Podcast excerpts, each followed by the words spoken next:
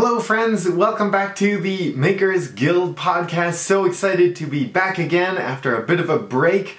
I went to New York City to celebrate my birthday, and I also went while I was there to the Maker Camp convention, and uh, that was with Jimmy DiResta in East Durham at the Blackthorne Resort, and it was so much fun. I met a whole bunch of uh, YouTube makers who I've been watching for years, and as well as making friends with a ton of other makers and uh, it was so inspiring to meet all these people and to uh, see you know the the skills and the creativity that all these folks have and to be able to participate in that. It was a really hands-on kind of uh, weekend where we got to get our hands dirty blacksmithing and, and working on the lathe and all kinds of things. It was so much fun. So uh, shout out to all my peeps that i met there and I really would highly recommend that if you get a chance to go to one of these maker meetup type events, it is totally worth it. I came back super inspired to get in the shop, um, making new products and and trying new skills out and improving, um, you know, my abilities. So definitely a worthwhile experience. But as always, it's great to be back. This week on the podcast, we're going to be carrying on talking about the subject of the sweet spot in your business. And so I've got this diagram up behind me here. We talked about top clients last week and the whole kind of concept of the sweet spot. And this week we're going to be talking about unique offering. You can download this uh, diagram off of my website. You can go to makersguild.space and just uh, navigate to this episode and you'll be able to see the download there. So, especially if you're listening and you can't watch this, then that's a great uh, way to view that. And before we get into this week's topic, I just have a quick announcement that I want to tell you about. I am doing another maker meetup in my city of Calgary, Alberta, in Canada. So if you are a maker living in or near Calgary, I would love it if you would be able to come to uh, my maker meetups. I'm actually have, hosting two of them, and they're totally free. And you can find the details on my website, makersguild.space. And these events are all about local makers who are running businesses, meeting each other, being inspired by each other, getting to know each other, and we're going to be sharing, you know, what's working and what's not in our businesses and how we overcame hurdles and all that great stuff. Uh, so these events that are coming up on the 7th and the 16th, they're both going to be the same. I was asked after the last event by a lot of people who weren't able to make it if I could do one outside of work hours, and so I totally get that. But I thought there's also a group of people that came to that one who were available during work hours. So I thought I'm just going to do two. So one is on Thursday, November 7th, and one is on Saturday, November 16th. And we're going to be talking about holiday marketing. As you guys, I'm sure, know, a lot of us makers and creators, uh, the biggest time of our year business wise is the holiday season, Christmas gifts, and all that good stuff. So, we're going to be talking about how we're all going to be doing our marketing this year, and I think we're going to learn a lot from each other, and, uh, and it's going to be really worthwhile. So, check out my website, makersguild.space. You can navigate to the Maker Meetups YYC page and get the information there. Now, let's dig into this week's episode, which is all about the unique offering. Your unique offering or area of innovation, as we learn about in the pumpkin plan, is vitally important to your business to get that sweet spot where you're profitable and your business is running smoothly and effectively. So, without having a unique offering, without being uh, innovative, unique business in today's kind of landscape where there's so many people out there, like, and especially with the internet, you've got access to almost, you know, the world is at your fingertips, right? And so, without being unique in some way, you're gonna experience some serious price pressure uh, as I talked about last time with the example of the hand painted sign that somebody was looking for in my neighborhood, and 27 businesses replied to that ad. You can imagine, you know, how little money that company made that that ended up getting that job. So that was an example of something that was really, you know, they price competitive as a result of not having a unique offering. The other challenge that you're going to have if you don't have a strong unique offering is you're going to face kind of uh, difficulty getting any attention for your marketing. Uh, nobody's going to respond to something that's just the same as everyone else. So this is a really important piece of your puzzle. Now, I think that it's really important, and I believe Mike Michalowicz talks about this in the Pumpkin Plan as well, that you want to get your top clients figured out before you move to your unique offering. And the reason for this is that oftentimes when businesses kind of eh, create their offering kind of in a bubble without having sort of their target audience in mind when they create the product, that what's going to happen is that there's a strong possibility, and it's probably more like an inevitability, that what you create doesn't nobody responds to. And so it's really important to take you know first get your top clients figured out as best as you're able to. And of course all these things you're refining over time like it's not like you just figure it out one day and then it's set you know. But you're you're doing the best you can to get your top clients figured out and that will inform what your unique offering is so that you can make sure that what it is that you create that your products and services and what it is that you offer and the uniqueness that you have as a business is connected deeply connected to two things. One, your personality of your business. So that's like what we talked about in the past, your your uh, immutable laws and that sort of thing, and what it is like your personality and your skills and the the vision that you have for business for your business. So that's going to feed into your unique offering. And the other thing that's going to feed into your unique offering is your top clients. Who are the people that are the customers in your business that you serve? You need to make sure that your offering is tailored to them and is going to appeal to them and is going to speak to them and will be something that uh, they love and and would you know pay good money for, right? Now, this idea of a unique offering isn't new.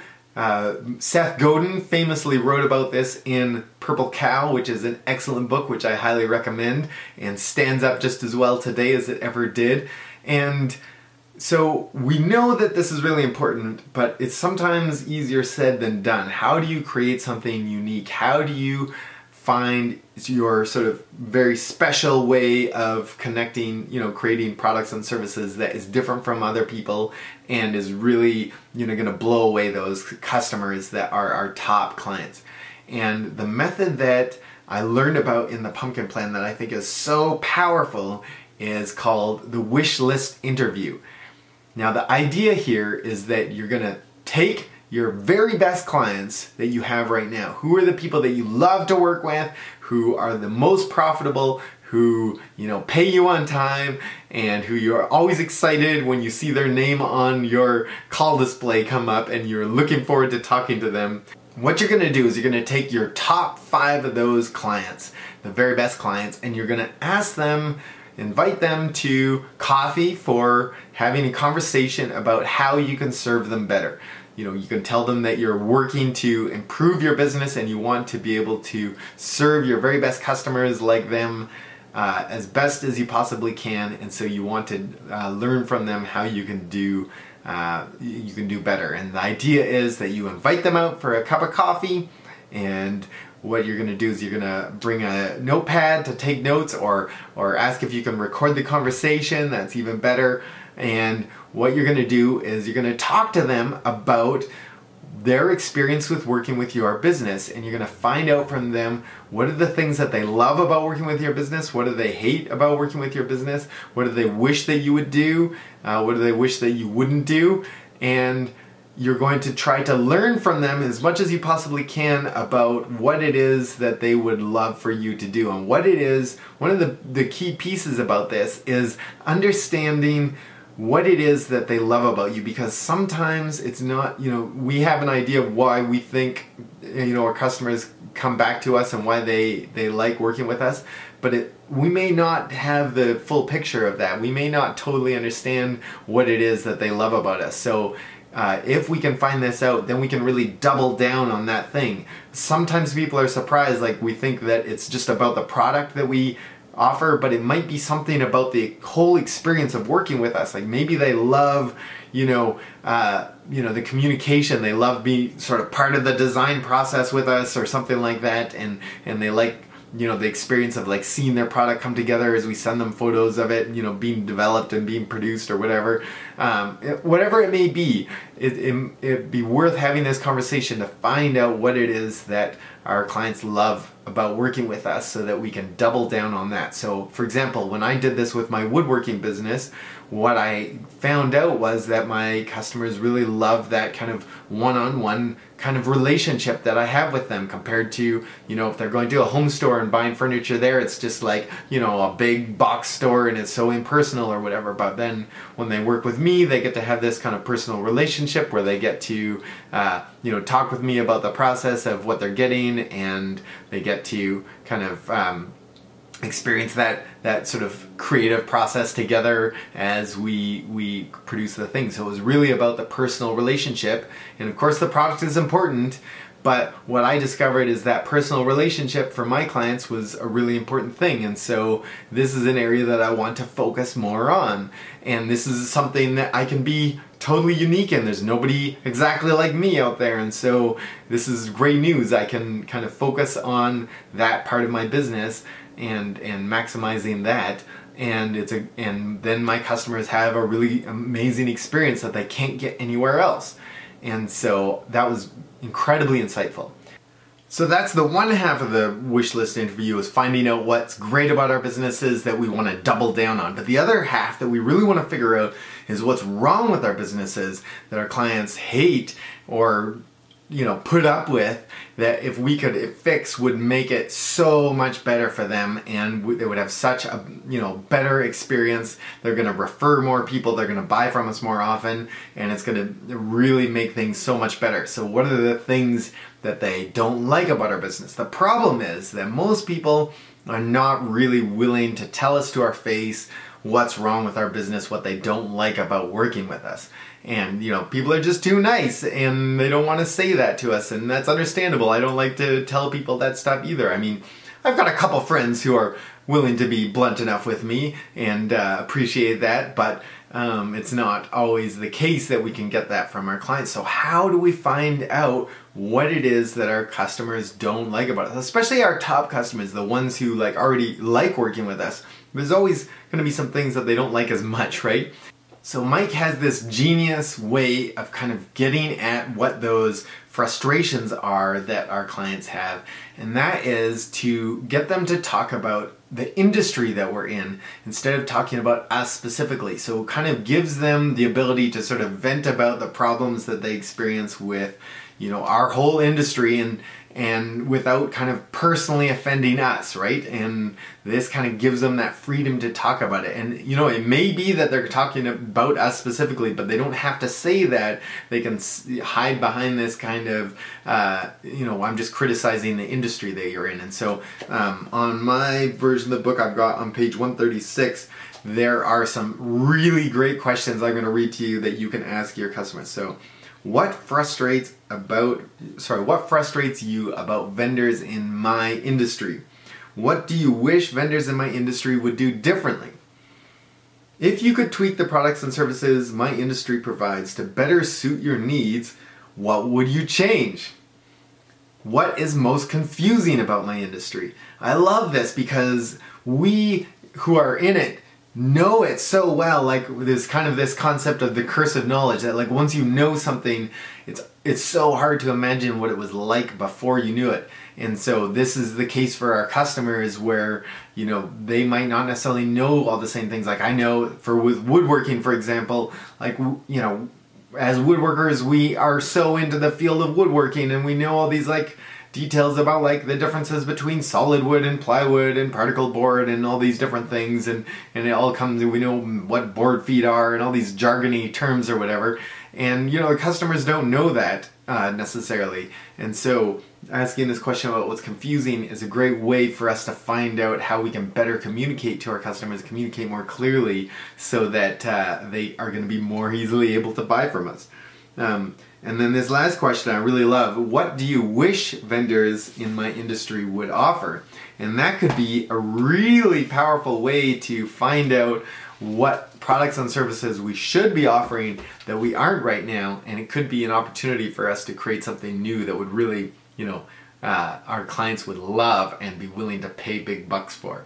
So, what you want to do is do these interviews, do these wish list interviews, and then take notes or record them, and then you're going to go back and you want to sit down and uh, work through what you learned and you're going to be looking for because of course each person is going to have some of their own stuff that they're going to talk about that doesn't you know it's maybe just them what you want to look for is some trends or themes that you see running across several or all of the people that you talk to so that you can kind of uh, you know recognize things that are going to apply to probably all of your top clients and not just one or two of them and I love this. I love this so much. You may have to kind of read between the lines a little bit. You know, they might not always tell you exactly at face value what it is, um, but if you kind of look for sort of themes and you look for some commonalities amongst what you heard from your top clients, then you want to take those things and you want to brainstorm how can you make your business fit those things better? How can you uh, tick more of the boxes that your clients are looking for? How can you mitigate some of the negative things that they've experienced, you know, in your industry or working with you? How can you make sure that those problems don't happen for your clients? How can you make your communication more clear that they can understand what you're talking about and connect to it and and resonate with what you're talking about more deeply? And so this is such a powerful way to be able to create a unique offering that is tailored to your top clients and to you as your business. And so this is something that um, I recommend, and Mike Michalowicz recommends that you do. I want to do this kind of regularly in my business where I revisit this uh, on intervals where I can talk to my clients and continue to refine and get better understanding of who they are and what they want and create an offering that responds to that and that is tailored around that. One of the other examples in the book that Mike talks about that I really like is this business that he has, which is a leatherworking business where they have kind of curated this audience of uh, real kind of hardcore fans who love what they're doing and they use that audience to crowdsource uh, the ideas for their next products that they're going to offer. And so this is kind of like wish list interview, but like uh, writ large. So the idea is that not necessarily that you're sitting down with each person and having a conversation with them, but instead what you're doing is you're sort of polling your community to find out what it is the next thing is that uh, they would like you to make. And I think this is a really cool way of doing it if you have sort of, if you're able to have a community or an audience that follows what you do and are excited about what you do. And what's great about this is uh, you can get them to sort of buy into what it is that you're making before you make it. And you can do pre orders and all that great stuff. So this is kind of where Kickstarter and those types of um, those types of crowdfunding type websites can come in. But you don't have to do it through a crowdfunding website. Like you can also get an email newsletter or a Facebook group or a re- subreddit or whatever it might be. The way that you connect to your audience, you know, in the way that they like to be connected to, uh, based on what you discovered from your wish list interviews of your top clients uh, you can communicate with your audience to find out what it is that they want and you can gauge their interest and you can get their feedback from new products before you've released them to fix the problems that they see or um, make them even better. And you can find out and then you can and then you can do pre-sales. You can get you know pre-orders for those products and you can do a limited run so there's a little bit of like incentive for people to get in on it and it's a really i think a really cool way for makers to be able to have this sort of community feel with their businesses and connect to the customers on a on a deeper level that you know like big corporations it's going to be almost impossible for them to do that. But us little makers we're nimble and we can have a real you know relationship with our customers. And we can have you know we don't need a ton of customers you know, it doesn't have to be a massive audience, but a small but like committed audience of people who love what we do and are excited about the new things that we make. man, we can make really unique stuff that is so tailored to them that they're not going to find that kind of thing anywhere. And even if they do, because they have that unique relationship with you as the maker, it's going to be uh, something that they're not going to be able to replicate elsewhere. So I love that model. So uh, those are a couple takeaways that you can uh, run with here is uh, doing some crowdsourcing of your product ideas and doing wish list interviews to figure out a unique offering. But whichever method that you take or come up with your own, we're all creative as makers, but really work to get that unique offering as focused and nailed down as possible and as integrated with who you are as the business owner and who your customer is so that those things fit together and create something really unique that you can stand up out in the market and you can charge prices that you really deserve and you can make a good profit off of that. So uh, I would love to hear from you if there are what your unique offering is and if you've done wish list interviews or something like that. I'd love to hear what the what the results were and how that went for you. And I also offer uh, business strategy coaching. So if you would like some help implementing this stuff in your business, um, please talk to me. You can talk to me whether you're interested in that or not, because I would love to connect with you. Um, and I would want to hear your feedback and how I can make this podcast more effective for you and more valuable and to grow this community of makers. You can find me on uh, my website, makersguild.space. You can also find me on Instagram, makers.guild, and hit me up in the direct messages there. I would love to connect with you. And next time, we're going to be carrying on with the final section of this, which is systems. And this is where we can scale our businesses and really experience some profitability and maybe even the ability to take a vacation. So, we'll talk to you next time.